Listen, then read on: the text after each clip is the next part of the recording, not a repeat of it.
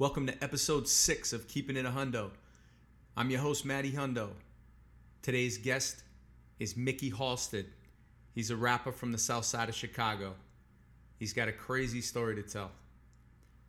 We're going to break this episode into two parts because the conversation went long and we also recorded in two different locations.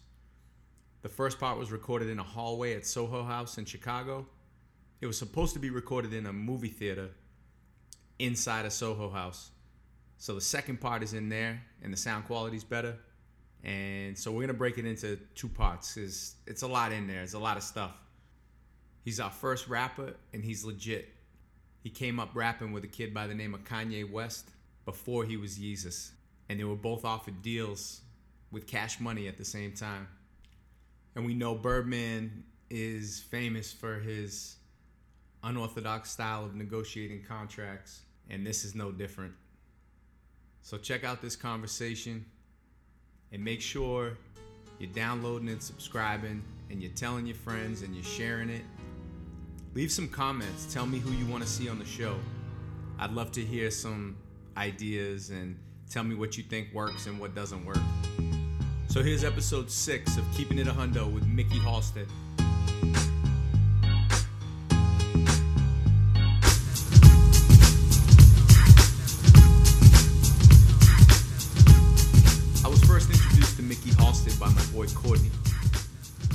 Courtney is an accomplished director. He's also one of my best friends. In the industry, he's known as Noise. He's worked with some of the biggest acts in the country. And I always ask him, like, put me on. Who you, who you been working with? Put me on. I want to hear some new stuff. And I would just check out guys he's working with. Some of them known, some of them lesser known. And he put me on to this guy, Mikkey Halsted. So I liked what I heard, and I wondered why wasn't this guy more of a household name. So I started researching him and found out this guy's had quite an interesting career. So he's been big in Chicago since the late 90s. He was working with a kid by the name of Kanye West. You might have heard of him. He teamed up with Kanye. Kanye made beats for him. He rapped over Kanye's beats. And the stuff they were doing together got the attention of Birdman and Lil Wayne. They couldn't stop listening to it on their tour bus. Lil Wayne even told Double XL magazine that Mikkey was his musical inspiration. So Birdman eventually offered Kanye and Mikkey a deal. Birdman really wanted to sign them. And to get it done, he would use guerrilla tactics, as Mikkey will explain later. But Mikkey signed to Cash Money against his better judgment. And as we know, Kanye had his eyes set on something else. And he headed east and signed with Roc-A-Fella. So, you know, on Kanye's first album, College Dropout, he's got that track called Last Call. And he talks about how he ended up at Roc-A-Fella. Well, that's Mikkey he's talking about. So, as far as Kanye goes, the rest is history. But Mikkey's story doesn't exactly go the same way. He's tough as leather in the winter, and he's cool as linen in the summer. This is part one of my conversation with Mikkey Halsted. You've been watching The Chi on Showtime? A little bit, man. Yeah. A little bit. Um, Common is my brother, so I, I wouldn't want to say nothing negative about it. I think it's a dope show, dope concept. I wish that it was, it felt a little more like authentic for the language of Chicago and the characters. I know you got to really cast like real actors and stuff like that, but at the same time, it's like This show could be shot anywhere. It doesn't have the Yeah. vibe that makes you think, oh yeah, this is definitely yeah, Chicago. yeah, yeah, yeah, yeah, yeah.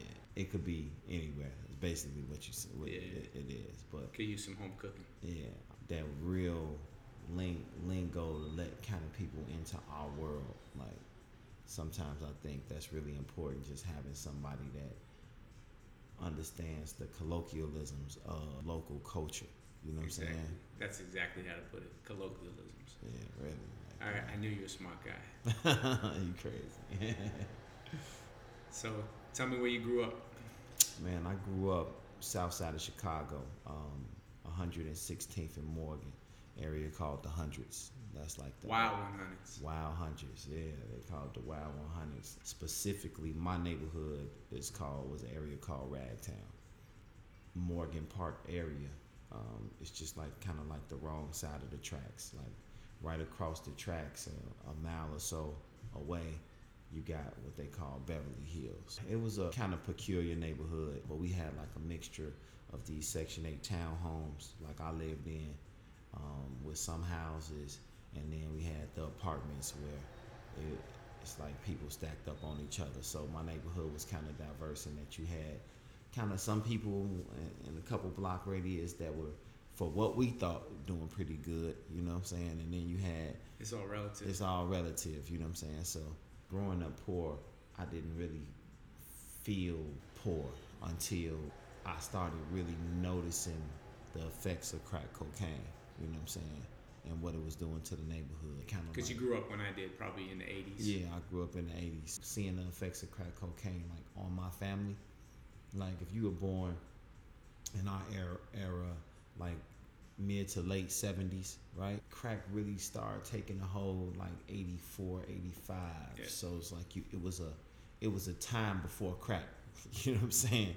I call it like the pre-crack era. You know, once crack came, immediately changes in my family dynamic. Like my aunts and uncles dabbed in it, dabbled in it first, and eventually my father got caught up in it. Then I really started feeling the effects of. I felt poor. You know what I'm saying? And that was a feeling. It kind of sticks to my ribs still to this day that I always wanted to escape. You know, that was like my goal. Like I had a great, I had a great father, and um, he's not with us anymore today. But um, rest in peace. But especially for the first ten years of my life, like he was the, the epitome of a dynamic, all around great dad. You feel what I'm saying? So it's like I had the benefit. My younger sister, who's five years younger than me, kind of didn't really. She knows he's a great man, but at the end of the day, like she was got more of the crack era family. That's probably why you didn't feel as poor or as yeah. bad as maybe some of your friends were because Yeah. you had a dad. At I had a dad. Most people you know, didn't. most people didn't have a dad, and my Mhm. dad was the neighborhood dad. Yeah. Like he was a, um, he was like a legendary basketball player in the city. So it's like everybody, like where I went, I felt like my dad was like, no, oh, Everybody boy, you would, everybody knew him. Man, your daddy was this, your daddy was that, your dad, boy, your dad, like, and so I always felt like the sense of pride. And he didn't make it to the NBA, which was like a really depressing thing in his life. I tell people all the time, man, like, and and and being in the rap game for a minute uh, really like solidified that it's no more pressure than being famous and poor. You feel what I'm saying? and not rich. You know what I'm saying? Yeah. It's like that's the ultimate pressure.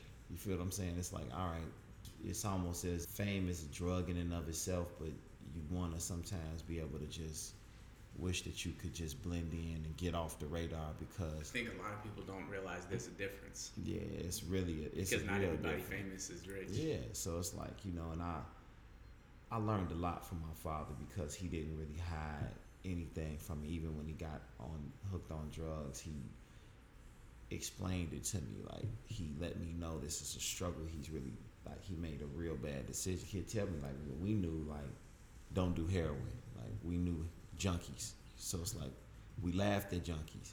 But like it's a certain part of the '80s where it was cocaine and speed and all Yeah, of this coke shit was like acceptable. and Everybody it in was the NBA was acceptable. doing It's coke. like that's what the ball players were doing. Hollywood, all the Hollywood actors was and all the- doing, and everybody. And so like crack came on the scene, and in a way, it's like oh, this just like fast food coke. yeah, You feel what I'm saying? It's not like oh, you're a crackhead. It's like go to a party and somebody puts it out, and this is what they're doing. My father was a casualty of that. I'm not a real big conspiracy theorist, but it's like it always just befuddled me. Like, all right, who invented crack? Like, how did this become like a nationwide phenomenon? Like, how did it just sweep the nation all of a sudden? Like. I saw recently in a show that it was a dude in Bolivia and they were getting this stuff straight from like Colombia down where like coke comes from, and some dude in Bolivia just started like smoking it, like cooking it and smoking it, and then that spread. You know, they told somebody who lives up in the states, and it just came up there. That's crazy. But I saw it in the documentary. That's crazy. Man, you gotta point me to that. You gotta send that to me. I want to Yeah, watch that. It But was it's interesting. But it just it was um and I've heard all other just all CIA conspiracies and it could correlate with what you're saying at the same time, but at, it just always befuddled me like damn like Well, all of a sudden this crack cocaine the like, crack laws are oh, definitely that's oh, definitely that's conspiracy. conspiracy. Yeah, that's Like, that's not, not even that's not even that's not even conspiracy. it's just proven fact, you know.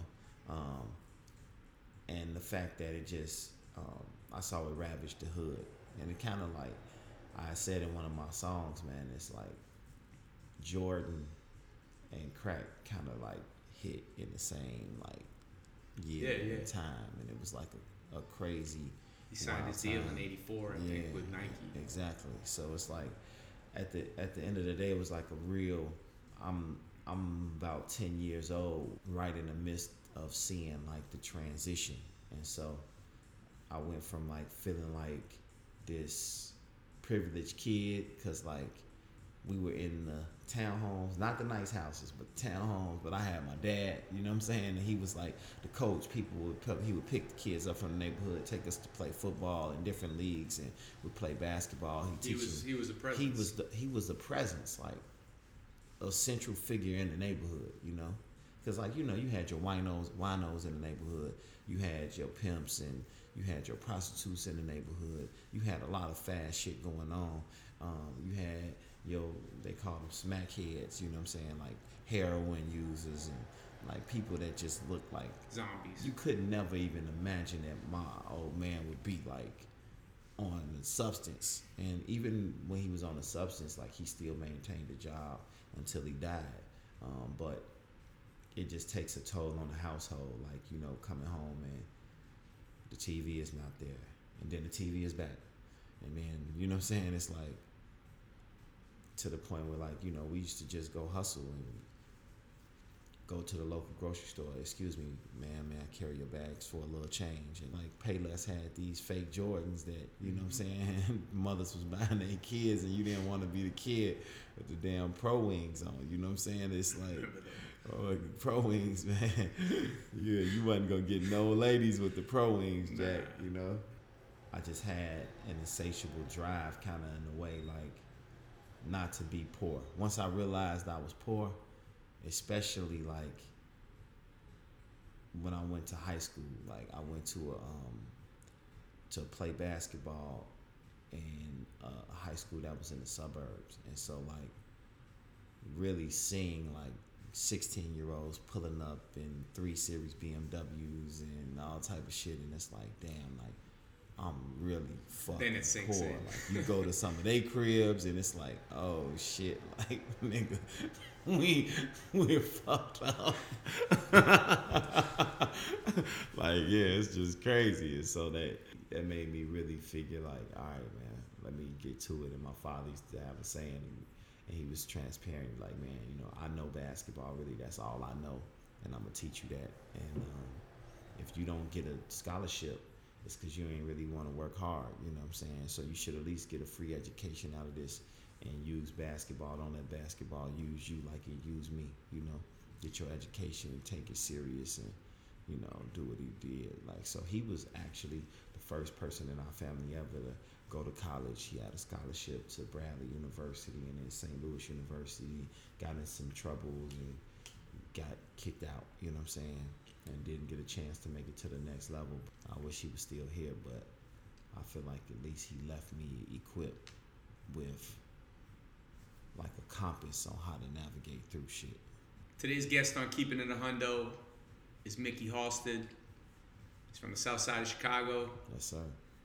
We're gonna get to some of that. Mikkey, shut off your phone. I'm sorry. I'm sorry. How I rude. Nah, you're good. You're good. We're gonna get back to some of that basketball stuff. Let's let's get to some music. Hmm In 1999, you were featured on an album by the Go Getters, Yeah. Chicago group that Uh-huh. included a young man by the name of Kanye West. Yes, sir. Tell me about that a little bit. You met Kanye through your sister. I met I met Ye through my sister. So so yeah, really I was the first rapper. It was this uh, my buddy Cedric Grissett, man, and he's man, he's still locked up. I got to write him. It just made me remember him. Buddy Cedric Grissett lived across the street.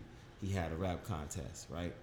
And before then, it was these, you know, rap was exploding at that time. It was How like, old are you at this point? I'm like 10, 11 maybe. And he had this birthday party, and BDP was out, and Rakim was out, and it was like this rap special that came on that um, that I recorded um, on the on the on the um, VHS, right? And it was this rapper like he was like something, something from Chicago. I'm a pretty boy Floyd, and so back then, like I learned and memorized that rap so raw, right? But it was like a show that came on like late at night on like an off-brand channel, so like this birthday party comes, right? And they like, we having a rap contest for this prize or that prize. And so people got to rapping and I'm like, man, I'm about to say this Pretty Boy Floyd rap, right? And so I rapped Pretty Boy Floyd, won the rap battle, rap contest, got the little ten dollars or whatever it was. And it's like that was one of the illest feelings in the world. Like, even though people thought it was my rap, you know what I'm saying? So I started out as a biter, you know. There was a kid in my middle school who had BDP shaved in his head. Stop playing. Yeah, he had lines in his head and BDP on the back. Damn, that's dope. Yeah. So no, no. KRS One and Rakim, like they were like everything to me growing up, you know. So that started our rap foray, and then so I, I'm playing ball. I'm focused on that. I'm play back. I played baseball, basketball, and football in, in high school, and so I'm really trying to figure a way to get out of poverty. You know what I'm saying? I'm, that's all I'm thinking about. Like, what's the quickest way to get up out, get some millions? You know, and rapping wasn't one of them because rap wasn't like it wasn't like New York or even the East Coast where Right. it's like you know you had an industry, you knew these people that were signed. didn't have a name. They had no rap game at that rappers, you know. It wasn't nobody rapping like for real. Like even when we heard a Common and Twista like Do or die. do or die, like even then it's like we didn't. Uh, I didn't. It didn't really register. Like man, like, I should try to like do that. But I always was like. I got off into freestyling. Like I got off into hip hop, like just as a fan and freestyling and the culture, and tried to break dance and shit. I wasn't that good, but I tried to break dance, and I was always like the best freestyler in my around among my neighborhood, my homies. So my homies would take me like to the other neighborhood or the other clique, and I battle their best rapper. And so I was that kid, right? And so my brother though, he was really like writing raps, like doing talent shows and you know shit like that. And my sister was like behind him, like listening. So your brother's the oldest, my brother's the youngest. Yes. My brother's the mid a year and a, a year and a half younger than me. and then what's your sister? My sister's five years younger than me. Oh, okay. And so he was influencing my sister and she started writing raps like and her raps was fucking dope. Like I'm like, damn, yo, shit good. Like next thing you know, like she's rapping in contests and uh, it's this legendary like Grammy winning jazz musician named Ramsey Lewis. And he started this rap label called Ivy Pyramid. She was his first like rap signee. So she was like 15, 16 years Wow. old. She got So a she record deal. She yeah, she had some real talent. Like so she was the first she had a deal. And so they looking for production for her. She bumps into Kanye at the mall. And Kanye, you know, if you walk up to him, it's like, you know, he trying to holler at every girl or whatever. And, you know, I guess they talk and she like, I'm a rapper. He like, I'm the best producer. I'm this, this, this. And they clicked. And all of a sudden, she brought him down to Ramsey Lewis. And he's in like high school at this point. He's like high. He's he's just starting in Chicago State at this time. Okay. She's in high school, Okay. um, and maybe he's a senior, but he's like right senior yeah. freshman year type. And so she's younger. She's like freshman, sophomore, so Yeah. like something like that. So sophomore in high school. And so she got this budget and she got to find production. And so like he became she brought him down to Ramsey Lewis, and he became like her producer. And so she would always be over his mama crib. They'd be making music, and I had went away to college on a basketball scholarship, and so when I would come back, I would just come check on my sister. Like, man, who is y'all? You with these dudes? Like, you know, I don't know if they trying to hit it. What what they doing? They uh, you writing songs? Like, it really still wasn't Right. real with me. How Like, professional is this right? How, relationship? how, like, what's really going on? Like, for real? Like, and so I would just go over there check on him, and she'd be telling him like, brother could rap better than all y'all. You should listen to my brother. And I'll be like, man, you know, I ain't really thinking about no rap, Christina. And so one day I go over there, and like his house was like the who's who of like the young up and coming Chicago rappers. They was in his mama crib, and like it was so it was GLC. I would say It, was- GLC. it was Shawnna and Tifa from Infamous Syndicate, and she was later with D- DTP. It was Cap One who was signed, and now he's with like um, with with 2 Chainz, and it's like it was all of these people. Rhymefest, Legendary Battler, like it was like Twan Gabs. It was like all of these dope MCs over there and rapping, and I guess one day I came over there and I was rapping, and he was like, "Damn, boy, you like really dope. Like, you think you you been writing you write raps?" I'm like, "I I never wrote, wrote a rap." And he was like, "Man, take this beat. Maybe it was a CD or tape, one of them. Take this, take these beats and see what you come up with."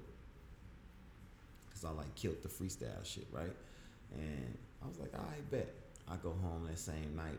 I write three songs. Come back the next day. He like, man, what's up, man? Um, when you gonna finish the records? I'm like, I'm done. He like, go in the closet. The booth was the closet, right? Like, go in the closet, lay him then. Man, I, I, I, one of the one of the raps that I songs I did was called "Foolish Game," which kind of like turned into like a Chicago classic. Like, I did that record and he was blown away. Like, damn, like this is one of the dopest songs. Like, it's crazy. And he wanted to sign me to what was then for good music. It was called Conman Productions. And so, man, all I really wanted for for them to sign me was a two way pager at the time, you know. So it wasn't no money exchange or nothing like that. Sky Pager. Yeah, I wanted I wanted one of them two for two way pages, them like um, time ports at the time. Oh yeah, at this point it's like 1998 or something. Yeah, yeah, Like I wanted one of them. It's like two ways. T-Mobile. Yeah, yeah, yeah. And so I got me one of those, and I got beats and started doing it. And next thing you know, like I, my demo was like, all of a sudden overnight, people was really saying like the consensus on the street was like I was the best rapper in the city, and it's like shit was kind of crazy to me because in college, like I was having a good season. I was approaching like senior year. I was like, I had my sights on at least playing ball overseas and maybe getting a shot to play in the NBA, you know? To kind of fulfill what my father's dreams were. So that kind of happened. Music kind of just, for some reason, just was so. The rush was like the basketball court to me. And, and it was like, it seemed like a fast track to getting to the ultimate goal, which was money. So like I had like an offer to play like in so Slovenia and some other places, but like music was right there. Like he had, at that point, Kanye was doing beats for Jay at that time. He had did um, a lot of shit for like bad boy artists. He was ghost producing for Deric D-Dot Angelettie, and um, so like I was seeing it happen like right then Indeed, before my eyes. through him. Yeah, he was blowing up through him, like going crazy. So they were working with Eminem and Nas and all these people like that. I was like huge fans of, and like I could listen to my songs next to their songs and be like, damn, like I can be one of the best. Like that was my my whole thing. Like man, I could be one of the best. I could do that, you know. And so all of a sudden I'm a rapper. Next thing you know, um, Cash Money Ruff Ryder tour happens, and they come into Chicago, and some of my like um, my dope boy cousins, and and they homies used to like go gamble with Cash Money, like when when tours come in town, like the heavies in each city, like the big street guys, they'd go mess with you know the rappers, and, you know, so they'd go mess with them, and somehow my demo that was just circulating like wildfire through the city got in the hands of Baby and Wayne. And next thing you know, I'm getting calls like, man, bro, Baby said they ain't took your CD out the bus like in two weeks. Like he wants you to come to, to New Orleans like right now. Like I'm like, well, I'm signed to Kanye, so Kanye gotta go. Ye ends up going. I'm like, Ye, he a big fan of, of of them. I really wasn't, and so I sent Kanye down. I can't say I was a total like East Coast head, but I was I was a hip hop head. I, I messed with Cube on the West Coast. I mess with Cam on the West Coast. I mess with a few, a lot of West Coast acts. That's but- how everybody was where I'm from. Right, in yeah. Boston, nobody was listening to Cash Money or any of that yeah, I stuff. So wasn't listening. to When. I went down to Miami, that's when everything changed. Yeah, like so I wasn't mm. really in tune. Like I would see the videos, I saw that they was rich, you know what I'm saying? But I'm like, I felt like I would rather be like on Roc-A-Fella, you know what I'm saying? So Kanye was messing with Roc-A-Fella, so but I sent him down there and he was like, Man, they love you, they they want to sign the whole Conman Productions. They were even talking about doing like Cash Money Midwest and all kind of stuff. Like it was just crazy to me that people were that enthralled with my music for real because it's not something that I like really took serious. It's like writing raps came super like easy to me. You weren't putting your all into it. Yeah, I wasn't even- Basketball was your focus, and this Basketball was was my focus. Like writing a rap was like a release. Like, all right, this is dope ass beat. Let me. I was always a good student and a great writer. Like that was my strong point. Like I felt like I really should have went to law school. Like, and that's what my plan was. Like I was applying LSAT, all of that. Like I wanted to go to Northwestern Law. They had a program where um, they did all this forensic evidence and they went and looked at convictions and started trying to overturn like wrongful convictions like especially like um, racist rulings that they felt so like Yeah. I, I, I learned about that program one day um, while I was in high school one of the teachers brought it up and I felt like I would be perfect like that's a path You would have I a passion towards that. yeah like I could be passionate about that like And you'd be good at it. and I'd be, you know, dope at it, you Yeah. know. And so, you know, shit, music, fucked all that up. I probably got way more money if I just stuck to the education Money route. changes money things. changes things. So Changes the path. it does. So what happens is Kanye like, man, they love you, man, but I don't really want to fuck with it. Like they too like gangster for me. Like this not really my wave. I kind of fuck with Jay and all of that. I'm like, well, damn. It's like, man, they don't seem like they they fucking with me. Like they've heard my music. They heard this. It's like I don't know. It's like people was kind of saying like I had a similar tone as Jay at that time, and so like Ye was doing um, things like, and it didn't bother me. It bothered some of the other rappers that rap with us. When he's selling a beat, he would play our songs as like, this beat is available too, right? And so like, sometimes it'll be a song and a concept, or you'll feel like, damn, that sounds a lot like my song, but he was like, man, basically, when I asked him about it, he was like, "Well, shit, you know, they like it better when it's when they can hear like how somebody attacked the beat because this soul sample thing, you know, it was a new style. Not to say it was like hundred percent like new because the RZA had done it, other people had done it, but like he was taking like Ye was taking like soul samples in a way like you know under the tutelage of No ID, who was like really the godfather of that. You know what I'm saying? Um, but he was taking them soul samples and it was like different. So I guess Ye playing the songs for people was letting them know like this is how you really can rap on those kind of beats. You know what I'm saying? Like so he felt like the beats sold better with us on them and he was giving them to us for nothing. We wasn't paying for them. So at the end of the day, it was his shit to do what he wanted to do with it, you know. So I never really tripped on that. I I love yeah. He brought me into the music shit. I wouldn't even have wrote a rap probably if it wasn't for him. So, but at the same time, because people say, "Oh man, his um, tone is a little Jay like," I felt like I wouldn't get a shot over there. Um, so Was it true that Cash Money wasn't down with the sampling because they had to pay for it?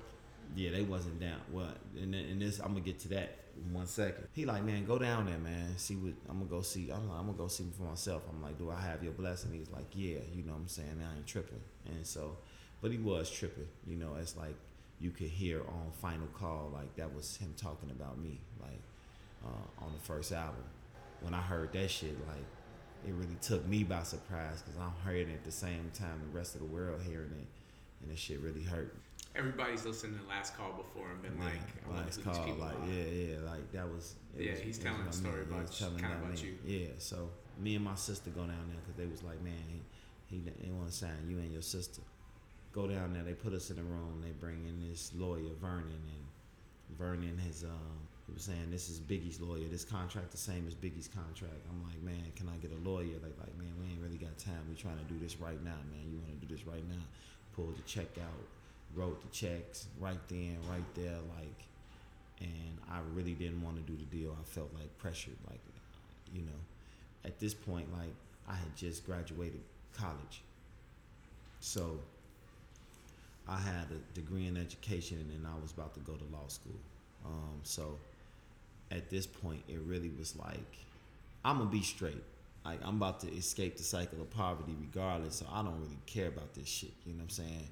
But my sister's looking at me with them big eyes, like this is her lifelong dream. You feel what I'm saying? And even though it was like people was acting like I was the golden child, like being a rapper was something, not something that I woke up in the morning wanting to do. Like for real, it's just like a talent, you know. But it wasn't like this all I want to do in life type shit for me. You know what I'm saying? I'd much rather play in the NBA than been a rapper.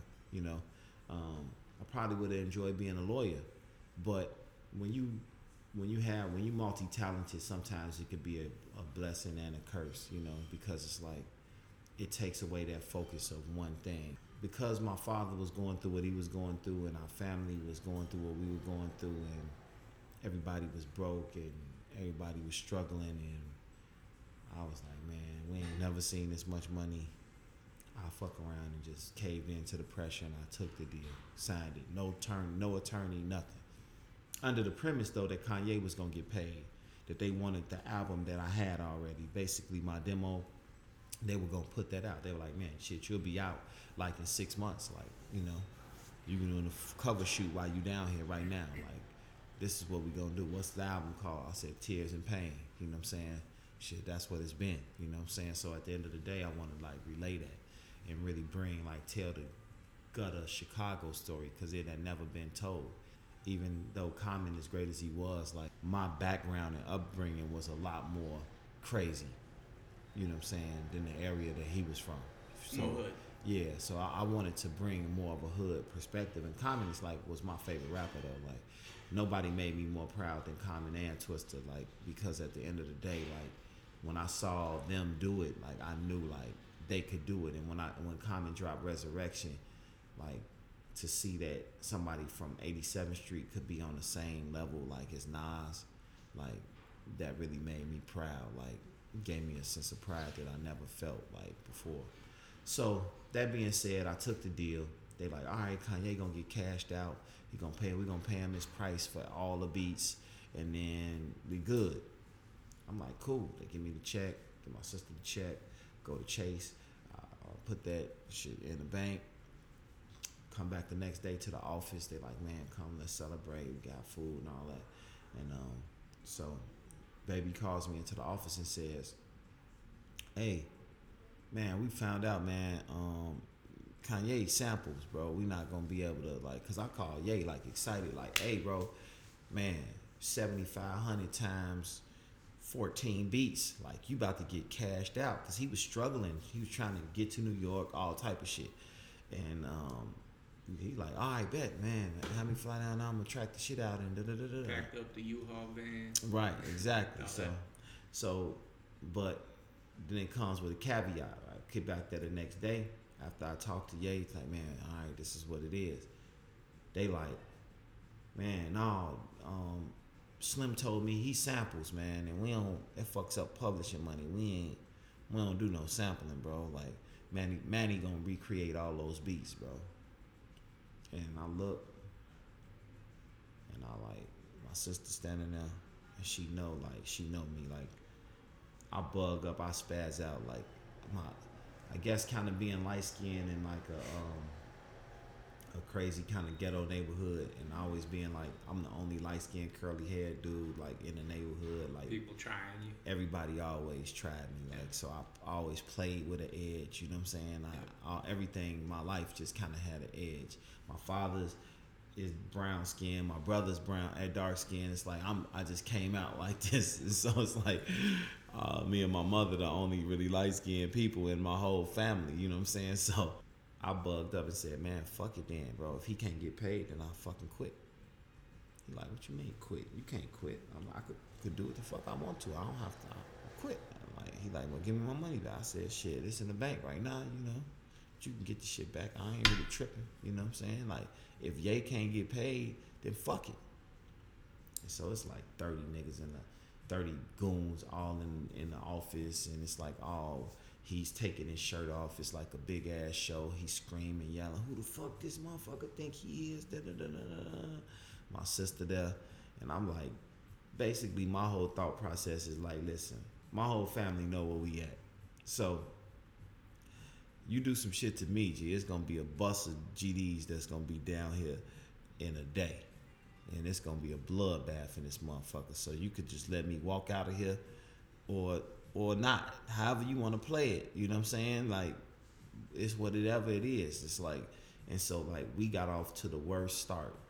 Next thing you know, five minutes later he comes back and was like, Man, all right, tell Ye to come down here. We gonna pay for five of them now, then we gonna pay for five of them later, and then we gonna do this and and we ain't gonna redo the shit. And he was like, man, basically kind of like on some shit like, man, I respect how you stood up for your man, like, but he really didn't. It was really like, it was never, it was fucked up from the start. You know what I'm saying? It was like, who the fuck is you to stand up to me like that? You know what I'm saying? You little college boy. You feel what I'm saying? So basically, told Ye that. Ye was like semi happy because it wasn't what I told him at first. Like, he came down, tracked the beats out, did what he did, and went back, packed the U-Haul up, got that money, and headed to do what he did and go to make history and be Kanye West, you know. So that situation was like basically like doom from the start, you know. And so we had our good times um, on the road, but like He really tried to change his style up though. Like he wanted you to get the neck tattoos. And Oh the, yeah, hell yeah. the white tees and the Reebok white classics. tees, Reeboks, all that. Like, but I'm like, man, like I'm a polo type of dude. You know what I'm saying? It's like, oh, that should have never worked. That. And then I'm watching Kanye do the exact same thing and like fucking go crazy. But we had good times, but then we had bad times. We'll get into it. I wasn't getting the money I was supposed to. My project kept getting stalled. I recorded over 75 songs that I, I can never have, I, that I had to leave behind. Um, I end up leaving because I got into it with like, he was like third or fourth in command at Cash Money. And he was like the guy that Baby would use like to send, like, for example, Greg Green to pay you, right? Like, oh, he got your money. Like, he's handling your flights. When your shit fucked up and you don't get your money, like, oh man, I told Greg to do it. So it's like you keep putting this middleman in between us to buffer. So He's the scapegoat. he's the scapegoat, and eventually, like, he was being, we was playing a video game, and like he was kind of goading me on and talking about how my shit ain't never gonna come out, and I'm a college boy, and he kind of like what he was he was speaking, he kind of like spit in my face. So basically, man, I told him, man, if another drop of spit touches my face, man, I'ma fuck you up. And he, I think he said like I ain't gonna do shit, and like a, it touched my cheek, and as soon as that drop of spit touched my cheek, I just totally blacked the fuck out. And by the time I came to, they was pulling me off of me. He was looking like he was dead. Like I seen his face like disfigured like right before my eyes and I'm thinking like his blood's coming out his mouth, nose, all type of shit and like I'm like, please, Lord, when I just came to my senses, like, please don't tell me I done caught a murder or some shit like on the road with this dumbass rap shit. Like I'm scared. Like, wait, wake the fuck up, dude. Like, and so when he finally snapped back to it, like, I just got off the bus and I walked. Hold up. Is this is this the shark bus? It's the shark. Well, no, we was we the shark bus was behind us, but we was playing video games on on baby's bus. The bad news is that's all for today. But the good news is you don't have to wait a week to hear the rest of my conversation with Mikkey Halsted. I'll have that ready in a few days. You can hear about the time he gave J. Cole work on the basketball court, why he would never work with R. Kelly again, and we'll announce the top five Mickeys of all time. I appreciate the reposts on Instagram and the shares on Facebook. Shout out to Folio Sims, Carpaccio Simmons, Patricia Penechero, Shaki Kelly, Wendy Jim, and Latif Fields. So early next week, we'll have the second part of my conversation with Mikkey Halsted. Also coming up, I'll have a conversation with my boy Courtney, aka Black Noise. We'll be breaking down what it takes to win an intramural championship and let you know what you should be watching on TV or Netflix or whatever. Thanks for listening to Keeping It a Hundo.